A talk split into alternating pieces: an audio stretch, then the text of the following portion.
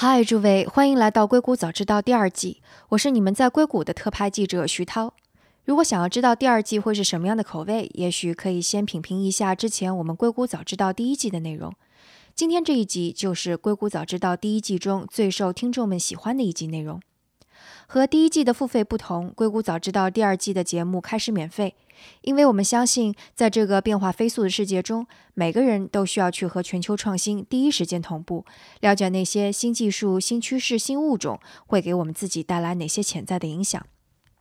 大家依然可以在三十六课的开课频道中听到这档节目，也可以在三十六课的音频频道进行订阅。除此之外，在喜马拉雅、苹果 Podcasts 等各个平台也都可以找到我们。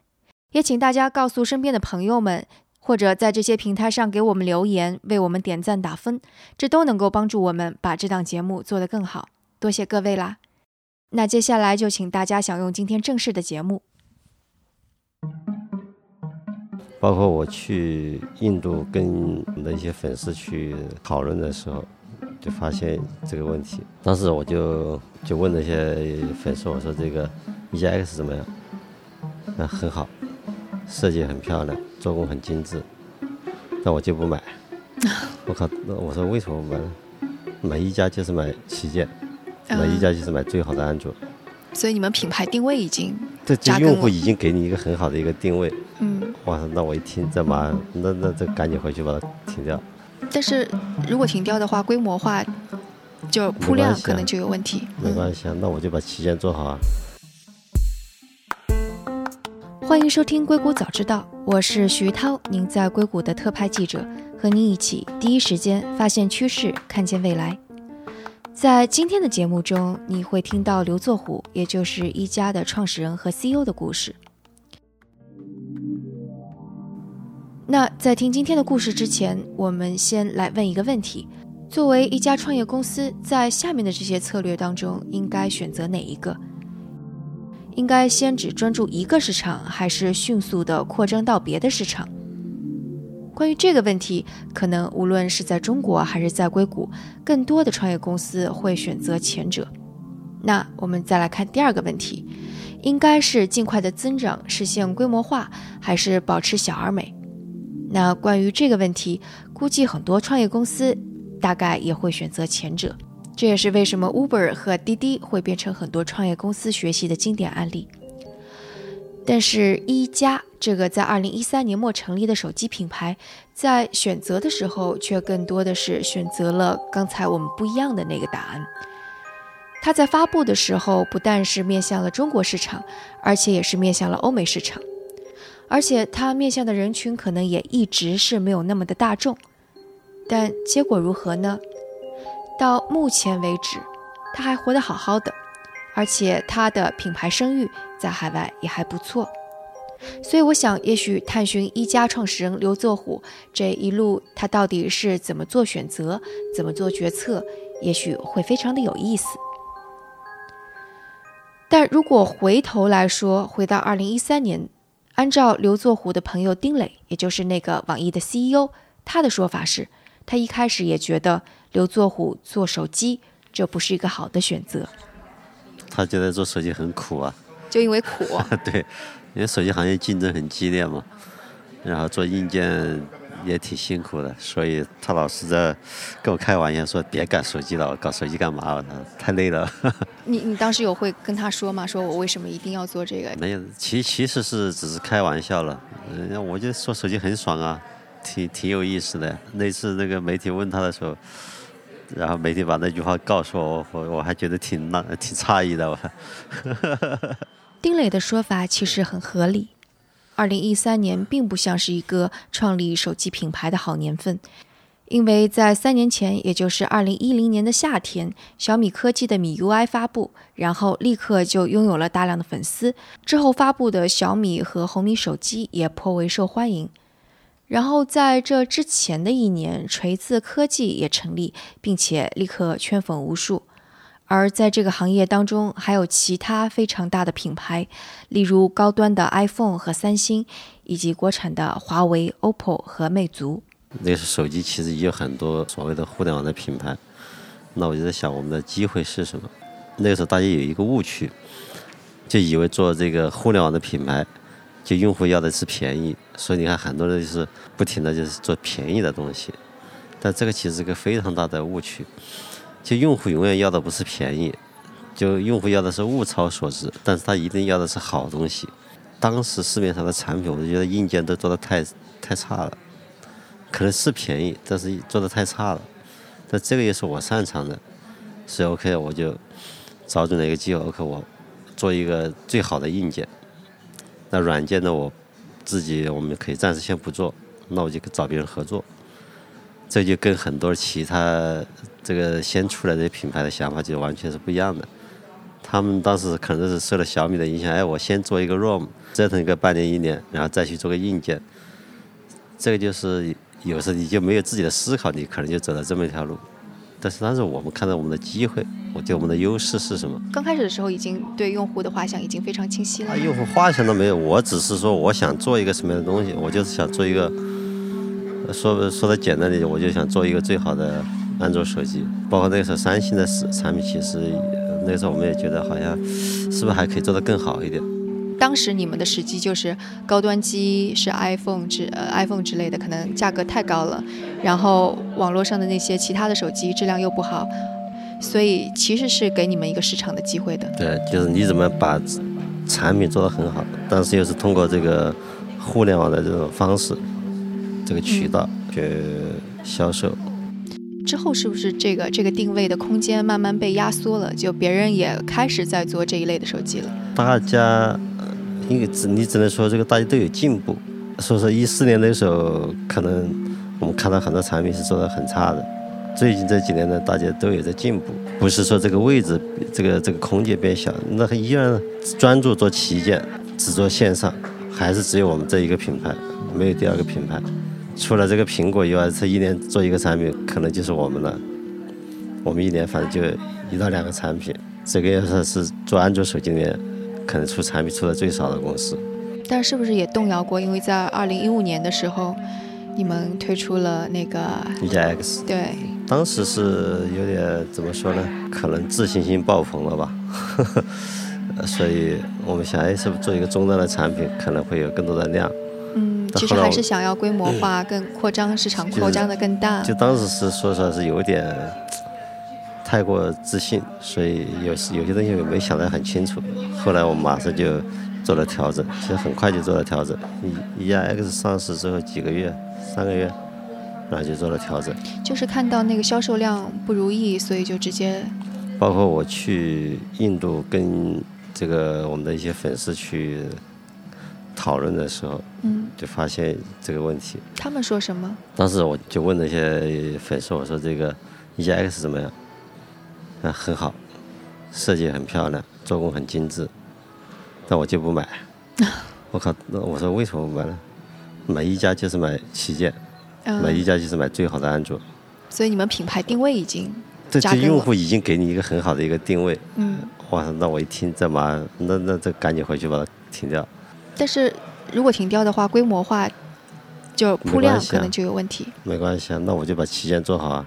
其实你因为用户给你的这个，它是一个非常好的一个事情，就是它已经代表啊，在他们心中一加就是代表旗舰，一加就代表最好的安卓手机，这是一个非常有利的一个一个地位。那你如果去做这个 X 的话，你反而会稀释你的这个品牌的这个印记。还有一个就是，你即使做 X，你的量还不一定有卖旗舰的量大，就像那个以前那个苹果做五 C 一样，他肯定跟我当时做那个 X 是一样的想法，没想到五 C 还卖的还不如旗舰卖的多，跟我们当时变的是一模一样的这个情况。一五年的时候，可能另外一个尝试，但是也迅速的又给纠正过来。对线下那个是出于什么的考虑？就跟那个也是一样的。当时我们是想这个，呃，线上有影响力，然后线下可以。这个渠道可以那个迅速的铺开，但是我记得那个在二零一三年末，就你们宣布建立一家的时候，你是接受了一个媒体的采访，然后当时你有评论说，嗯，未来互联网销售在未来三年，如果一旦从从百分之十五冲到百分之二十五，就会有雪崩的效应。然后线下渠道就会萎缩，门店数量就会减少。所以你在一三年的时候其实做了这个判断，但是在二零一五年的时候，就相当于是又把自己的判断给推翻了。其实当时一三年是有这个担心，但后来发现其实不是，特别这个前面这两年，是吧？线下发展其实非常非常快。现在来看这个回顾来看呢，有时候可能有些想法是不是那个时候会有点过于极端，就有点过于极端。其实有很多事情不是那样。我们现在理性的来看，就线下一定有线下的这个市场，就有些用户他就是必须要先摸到手机体验，然后才去购买，并且现在能够给他不一样的服务。那作为我们的线上来讲，这个人群他的对服务的需求是不一样的。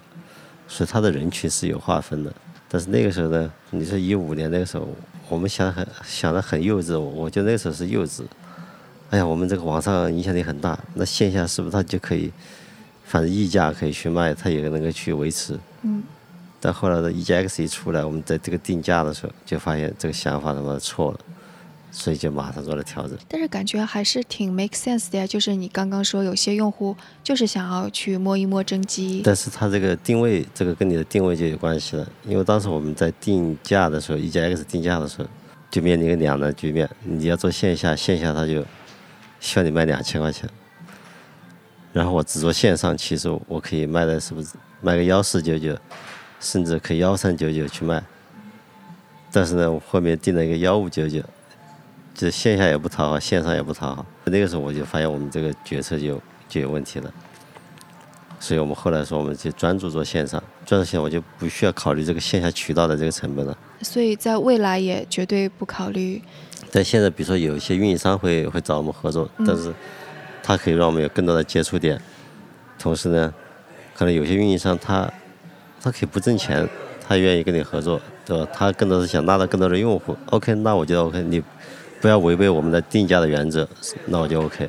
所以其实你们在对于在做这个决策的时候，对目标用户其实也相当于是舍弃了一部分目标用户。对，就那些想要在线下。对，这也是个选择。这两年我们就基本上团队也都达成共识，并且也也冷静清醒很多。接下来还有一个决策是到底做不做海外，因为很多中国公司肯定是最开始是不做海外的，但你们是一开始就想到要做海外了。一开始我们就是想做做一个全球的一个一个品牌。我们当时取一加这个名字的时候，我脑袋里首先浮现出来是 One Plus 这个英文，就我觉得哎，这个英文名感觉好像还挺挺朗朗上口的。但为什么呢？中国市场那么大。可能跟我自己的经历会有些关系，我我我也不知道。我后后来自己是在想这个问题的时候，好像是有可能有这种关系。因为我其实以前一直在负责海外市场，包括包括以前做 DVD 也是一直在做海外市场，所以我觉得在海外的机会其实也是挺大的。包括以前说中国的产品，大家都觉得是一个便宜、质量很差这么一个印象。那我们以前做海外呢，发现大家也能够接受我们的产品，只要你做得好。那所以我觉得手机是一个很好的机会，就你真的把产品做好，那它也是人手一部的一个一个设备。嗯，怎么说？我们那时候愿景叫做一个受尊敬的全球品牌嘛。所以我觉得我们把我们产品做好，应该是能够让更多人改变这个他们对中国产品的这个印象。当然，我们现在今年也做了一个升级了，我们。升级成我们要做更健康、更长久的这个企业。回到海外战略那一部分，因为但凡说到您海外战略，都会提到您做那个蓝光 DVD 做的非常成功，所以那个是怎么做起来的？然后在这段经历当中，你是获得了哪些还挺宝贵的经验？那个时候，其实我们现在很多做法跟那个时候其实是一样的，所谓的互联网的方式。但那个时候是怎么会想到说一定要做互联网的方式呢？那时候还比较早，对不对？因为那时候我们开始是在美国做嘛，电商已经是很成熟的，所以我们就觉得这个是一个也算是个机会吧。我们反正就把产品做好，那我就在网上卖就可以了。当时还是我们自己的官网，在这个论坛里面跟用户互动，听用户的这个意见。就在亚马逊的那种那个？他不是，就是在美国有一个有一个就家电的这种论坛，AVS Forum。那个是应该说你买 DVD 啊、电视啊什么这些这些都会在那个论坛里面去讨论，是还是蛮蛮大的一个论坛。所以我们就在这个论坛里面，就非常多的用户就讨论我们的产品。我们我们的那个讨论帖是这个讨论量是最大的，就会发现很有意思。这些用户，反正他反馈意见我都听了，然后我们就去改，然后升级，每个星期升级一次软件。你像 DVD 以前升级软件是怎么干？就是要首先从那个电脑里面下载，下载之后刻成光盘，光盘然后再去去升级，不像手机这么软，这个方便。嗯。那时候我们也是每个星期会每个星期五。会发一个版本哦，我都不知道 DVD 还需要升级软件。哎，对，是那个是只有我们这么干，没有其他人干的，所以这个就是很那用户就非常喜欢。所以其实就相当于是你们在做一加的时候，已经知道海外可能用什么策略去打，能够赢得粉丝的心。因为我们是从零四年零四年就开始这么做的，当然在手机行业，大家也都开始做这种互联网的方式，所以我一直说互联网是个工具，它能够让我们直接能够。呃，跟用户能够接触到，这个是它最大的好处。但在产品定位方面，最开始的时候有在想说，你们要做的只是针对一小部分人的产品，还是其实是想要做一个大众？其实任何任何品牌它都是会有自己的定位，这个定位就意味着你的人群的这个划分，这个是所有的品牌都会有，只是说你的这个定位的目标群是谁。那对我们来说，我们就是要做最好的这个手机旗舰机。他可能这一群人，他就是比如对你的这个产品的这个性能啊、这个细节啊、做工啊、设计啊，这个有更高的要求的一群人。那这就是我，所以我们说叫不将就嘛。那我们的用户就是一群不将就的人。那时候就会觉得已经是小而美的那一部分。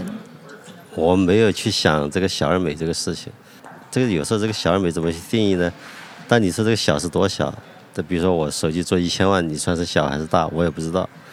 但我只知道我反正就把我们这群用户服务好，我们也很好。你说至于他是，一年是五百万还是千万还是两千万，这个我不 care。但是如果对市场规模没有预估的话，出货这些，其实我没想那么多，真没想那么多。最开始我也不知道能卖多少台，所以最开始我们只备了几万台货，这一加一的时候。真实的是，我们最开始是备了二十万，后来发现大家又一下又没底气，然后一直砍砍到我们这备五万吧。然后后来发现一加一发布之后，哇，好火，还背少了。是有个信号吗？是有个什么事件？你们发现哦，好像真的火了。就那个时候，因为你供不应求嘛，你一发布之后，发现这个网上的这个讨论呢，关注度比想象中的要高很多嘛，所以赶紧又去追单，追了一百万，就是。这个做手机就是这样，你很难去说判断，又很准的，这个很难的。最主要的是在海外火了。是那次国内很火，其实当时在国内是还是挺有影响的。当时在 Twitter 上是看到那个莫博士发了一条，他去我们公司看过。啊，是吗？对对。是邀请他去的吗？呃，他那次是在在深圳干嘛我不知道，然后然后我们同事说，哎，那到我们公司来看看呗，转一下。其实他一直也也在关注我们嘛。后来去了之后，他挺喜欢的，嗯，说最像硅谷的这个中国公司。他喜欢的是哪一部分？因为他是去我们公司逛的时候，我们整个公司设计啊，这种风格就就是那种硅谷的感觉嘛。我也不知道怎么描述，反正开放、自由，我也不知道。设计也很漂亮。就设计，它也不能叫漂亮，反正就是那种很让你很自在的那种感觉。比如说这个地板是水泥地，那天那个还是谁跟我讲？哎，他一来了之后。感觉是很像那个硅谷的一些设计公司的感觉，因为我说这个这个地板水泥地，大家走进去你不会有任何的压力，啊，这个让你会很放松，就那种感觉。说到设计这一块儿，其实我看，嗯，一加的用户对一加的设计都还是挺满意的。我自己是比较喜欢设计的。是从什么时候开始？十十几年前了。哦，是有契机吗？有什么契机突然对设计很感兴趣？没有，我就自己做产品。我就十几年前刚开始做产品的时候，我就喜欢看别人的一些拆机图啊，看看人家的结构设计啊、外观设计啊一些细节，然后我就收集了很多这种拆机图。所以一般有个什么新的电子产品上市，我首先搜一下什么什么的拆机图。为什么拆机图这么有吸引力？哎，你怎么样？不仅仅是外观漂亮、做工好，还有你把这个盖子打开的时候，这里面的布局的很漂亮。所以说那个时候我收集，比如像看的苹果的那个主机，那个叫 Pro，还是那种大的机箱的时候，你把它盖子一打开，哇，里面非常漂亮。乔布斯传里面也说了嘛，就是你即使是用看不到的地方，但是我自己很清楚，我一定要把它做好。多多少少受了乔布斯的影响，还是其实没有受他影响？你已经乔布斯，我以前根本不知道是谁，也正是有 iPhone 出来，我才知道乔布斯，因为我从来以前也不关注这些什么名人之类的，包括后来我也会去喜欢看那些设计网站，什么 Behance 啊，什么 Dribbble 啊。类似这些平面设计的网站，包括一些工业设计的网站，还有什么建筑设计的网站，每天都会打开看一看。包括我也很喜欢包豪斯的一些设计设计理念。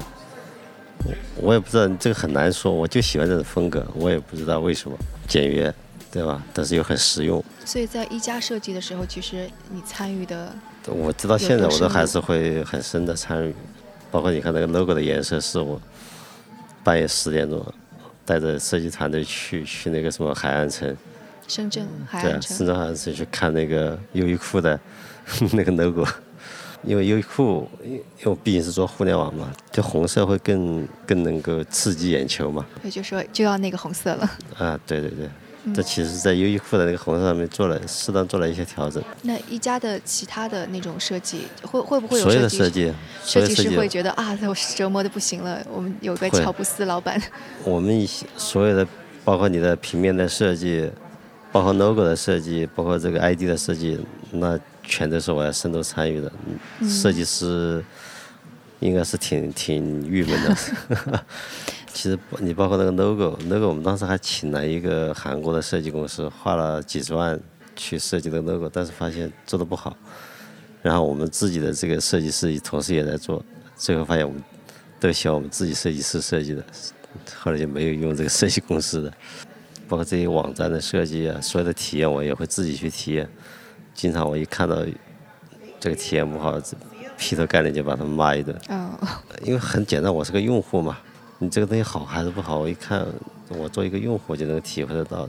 就像我们那个产品的这种弧度，一条调半年，让人家说你这是有毛病哈。会不会有人建议说，是不是应该把你们的这种投入跟换来的用户做一个数据上的分析？说到底投入多少，然后赚来多少用户，赚来多少品牌？没法分析，这东西没法分析。所以就是只是说盲目的觉得，哎呀，我觉得一定要做到这样。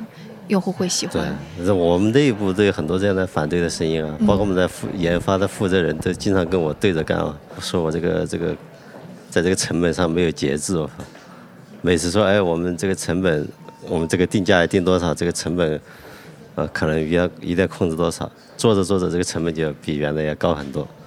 没关系啊，我说高了就高了，那卖贵一点不就行了吗？每每一款产品，所以我们每一代都在涨价，就像那个当时我们。在后盖上镀这个 F 膜一样，所有人都在反对。那叫什么 F 膜？AF 膜。AF 膜，OK。就是它其实是镀在那个屏幕上面的一层膜，就是防指纹的。但是我们是在这个后盖的金属上也镀了这么一层膜，就它的手感会更好，然后也会防指纹，光泽也会更好。但是要将近一二十块钱，这个是一个非常大的一个成本。你这个地方加十块，那个地方加十块，你包括我们的这个周边的轮线。要把这个棱线做得很清晰，那整个把这个以前把这个富士康的这整个生产的那个工序都都要做调整，也是被富士康那时候也是被我们折腾死了，好像但是最后就坚持要这么干。但是你们的量其实并不大，富士康愿意被你们折腾。那那没办法呀，那这个死死这个死磨印印产也要干。嗯，到今年秋天的时候，反正我觉得手机行业也是发生了一些比较重大的事情。然后包括 Google I/O 上面发布的新的产品，还有包括苹果发布的新的 iPhone Ten，我觉得他们都是想要颠覆自己的，而且我觉得它多多少少也为这个行业其实是树立了一个新的标杆。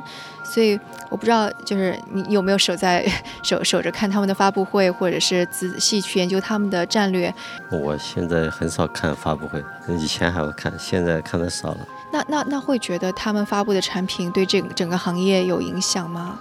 就我觉得现在更多的会有一些自己的判断吧，就有些东西没也没那么复杂。说白了就是，当然，你说 iPhone Ten 它这个屏幕的确是很优秀，但这是一个大的趋势。但这个其实更多的是考验的是你的这个供应链的问题。那比如像这种屏幕，这个苹果、三星他们有对吧？但后面它才会释放给你，没关系。但是我知道的这个大的趋势是什么就 OK 了。就像我们说，现在一加五 T 做这个全面屏也是一样的，这是个大的趋势。呃，我会更多的是会去回到本质上去去思考为什么要做这个事情。比如说全面屏，你就会发现现在很多人会说，哇，就是怎么样屏占比要更大，或者说可以看到更多的内容。其实按照我我自己的观点，其实我不是这样的。为什么要做全面屏？它更多的是一种未来感的感，未来感的一种视觉上的一种东西。你当你看了这个全面屏东西，你再看以前的产品，你会觉得是不是一个时代的感觉？它更有未来感。所以还是在设设计的层层面，上其实是一个设计的嗯层面。你说你看更多内容，那划一划不就 OK 了吗？那有什么呢？除了这个设计未来感之外，我觉得可能有一个我自己会觉得挺重要的，就是 Google 它设计的这个最智能的智能手机。一个是它在把 AI 全面的应用到它的智能手机当中去，在向苹果学习，软件硬件一体化，然后让大家觉得这个手机更加好用。另外一个是它把整个硬件都跟手机就是一个 hub 嘛，然后它把其他的硬件都跟它的手机配合起来。就我就会觉得这可能是一种趋势，然后并且手机厂商，如果你做不到这些的话，也许未来竞争力可能会有问题。我觉得未来的趋势是，其他就还是我觉得是一个移动互联网的一个趋势。比如说，特别是到了五 G 时代，五 G 时代未来所有的设备，就你家里的设备，它都会连到这个互联网上，直接连互联网。你现在家庭里面还有一个路由器做一个中心的感觉，其实未来也不需要了。说白了，手机它就是一个随身的移动互联网的一个有一个中心，这个肯定是个大的趋势。第二个呢，更智能，这个就不用说这是个废话，因为我是一直觉得现在智能手机一点都不智能。举个很简单的例子，我凭什么说我今天比如家里装了个智能灯，我要下载一个这个智能灯泡的这个软件？其实更多的未来就是怎么样在这个系统层上面把它全部打通，最好这个手机的这个桌面只是一个控制面板，而不是这么多的这个图标 App 什么之类这么复杂。当然，语音的这个交互是一种方式，但是我现在还没有，但是现在离这个目标，我觉得还有一定的距离。但但这不就对手机厂商提出更高的要求了？就不光是你设计外观硬件做得好看，对你的软件整体的能力，甚至是对，甚至是包括你有没有人工智能的研发团队，你的 machine learning 的人才储备怎么样？就是这就是你的选择的问题。什么叫选择？你要清非常清楚的认识到你现在的位置，你现在的能力和资源，你该干什么。那 OK，我们最开始出来的时候，我 OK，我现在没有软件团队没关系，我现硬件是我的强项，我先干。好，比如说你现在做 AI 的，大家都是又在讲 AI 的这种很虚的概念，但实际上我从我现在看到的，现在还没有，不管是谁，不管是苹果还是三星，其实都这种体验都还离这个用户的这个需求还差很大的距离。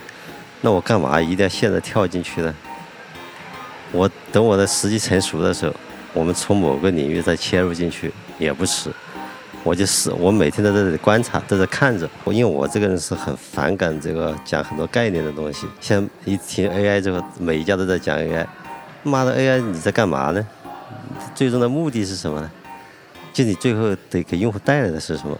但现在往往很多公司就是我靠，这个舍本逐末的感觉，哎，这这整天吹牛逼，我这个 AI AI 你在干啥呢？不知道。当然也很多人说，比如像 Google 啊、苹果他们会做更智能的这种交互的，甚至语音的这种东西，但我觉得现在体验都还挺差的。Pixel Two 还可以是吧啊？Pixel Two 的很多评价别人 很多 feature 就是还听起来还挺听起来，呃，对你刚才这个词说的很对，是听起听起来。因为我是所有的产品我都会体验的，你包括现在音箱市面上的这大家主流的这些音响，我都在我办公桌上都有。你是觉得他们的软件层面做的还没有？我的我有一个判断，嗯，那天正好是跟跟一个朋友聊的时候，哎，发现我跟他这个判断是非常一致。就是这个所谓人工智能的东西，就是这种智能交互。你即使做到百分之九十九，这个用户也可能也不会用，不会满意。为什么呢？我只要用了一次，发现有一次搞错了，他理解错了，我就再也就没兴趣了。就像你看那个 Siri 以前刚出来的时候，对吧？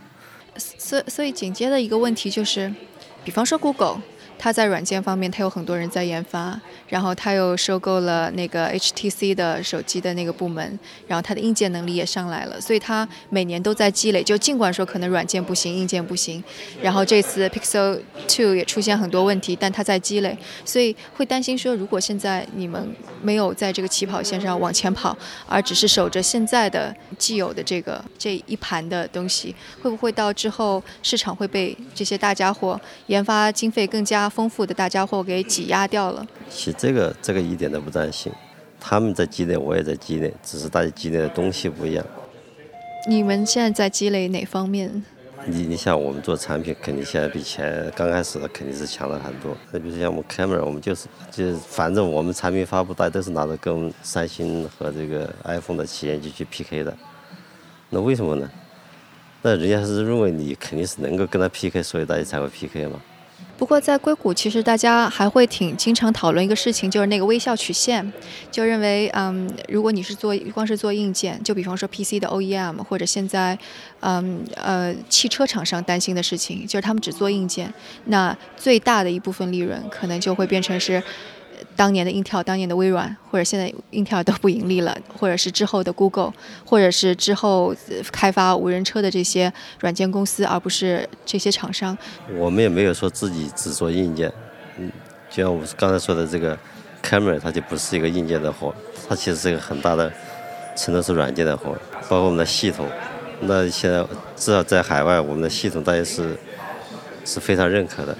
呃，就是那个 Oxygen OS。对啊，包括未来我们也会做一些，比如在这个服务服务这块，现在也在想办法怎么去切入进去，比如云服务，我们也会去提供。只是说，在你这个时候，你能做什么事情，你一定要，这个我觉得这还是那句话，就是你要有个清醒的认识，这还是个定位嘛。如果你要做很多功能，网上也搞一堆的人，但是用户还不买账。那我们就是，我就是给你一个，我就像我喜欢包豪式的这种设计一样的，我就希望它很干净，然后你也不需要知道这个很多，比如说甚至是什么清除垃圾啊、什么整理啊，不需要知道，我在后台都已经帮你搞好了，给你呈现出来的是一个非常干净的一个局面。当你把这个想清楚了，OK，那我就在这一块就猛发力。有些用户说，哎，你能不能搞个这个这个壁纸的商店？也有人会提，我说我们不做。那你如果对这个东西你觉得很重要，那你可以去买别人的。所以会有预期说，用这种的战略，用户的呃规模、用户的数量会会会增长幅度会大吗？全球六十多亿人口，你担心啥呢？其实你根本不用担心。但是现在手机其实是不是慢慢已经饱和了？这就饱和了，它也是一年也是十几个亿啊，只是增长的没以前快，但是它的这个。保有量是在那里的，每年还是有那么大量。我觉得手机行业是我做过之后再找不到第二个更好的行业，这个行业太好了。啊，因为每人都每个人都要有一个，对吧？你隔两年还要换一个。只要你把产品做好，你的规模不会是问题，那是个结果。那像你们会有一个三三五年的这样的规划，说三五年之后你们要做成什么样的公司？是想听这个官话还是听这个实话？实话，实话。实话是没有。我觉得一个东西不需要想那么多，我们就是老老实实把，就是你当你把一些根本的东西想清楚之后，嗯，老老实实把你该做的事情做好就可以了。当然，我新的东西我们会去跟进，会保持这个敏感度。啊，你说包括 AI，虽然我有很对它有很多这个不同的看法，但是它未来一定是对这个这个人的生活会有很大的这个呃帮助，那我们也会在想，哎，在这里面我们能做些什么能改给用户价值？就你时刻在思考这个问题，不是没有想呃这个没有想法，倒不是这样。至于五年后是什么样子，谁知道？你把你是东西做得好，在同行你一看，我的产品是做的比别人更好，体验更好，那你有什么好担心的呢？那除非这个行业死掉了。呼应一下之前我问的第一个问题哈，就是第一个问题是说，当时你要创业的时候，丁磊是劝你不要做手机。如果现在有一个人跟当年的你有差不多的经历、差不多的聪明才智，现在站在你的面前说我要在二零一七年的十二月十六日成立一个新的手机品牌，那你会怎么对他说？别干了。有理由吗？因为手机行业已经今天跟四年前已经完全不一样了。嗯哼。现在新的品牌想能够冒出来，已经比登天还难。比登天还难。因为就在四年前的时候，很多很多供应链，他们有一种幻想，哎，是不是还能扶持一个第二个小米出来？所以呢，你虽然是个刚刚成立的公司，他也可能会给你支持，比如说加工厂啊、元器件啊。哎，通过几年之后，大家发现，哎，这个幻想不成立，好像没有第二个小米出来。所以你现在一个新的品牌想出来，你拿不到资源。你想拿最好的屏幕，三星不会给你。我有这几个大的客户，我都把它扶持好，我就已经很好了，我干嘛给你呢？就像特别像去年这个屏很紧张的时候，你根本拿不到的。所以我说，现在我想在新的公司再出来干手机，最好别干。好，您刚才收听到的是手机创业公司一加的创始人刘作虎的故事。如果有什么想法或者评论，请给我们留言，或者在读者群中进行讨论。如果觉得节目对您有启发，也请转发给您一两位朋友们，让他们也听到这档节目。以及最近我也在想，硅谷早知道如何能够给大家带来更多的价值。所以如果有什么建议，也请尽管告诉我。我的邮箱是徐涛的全拼 at 三十六课 dot com，x u t a o at 三十六 k r dot com。那我们下次节目再见。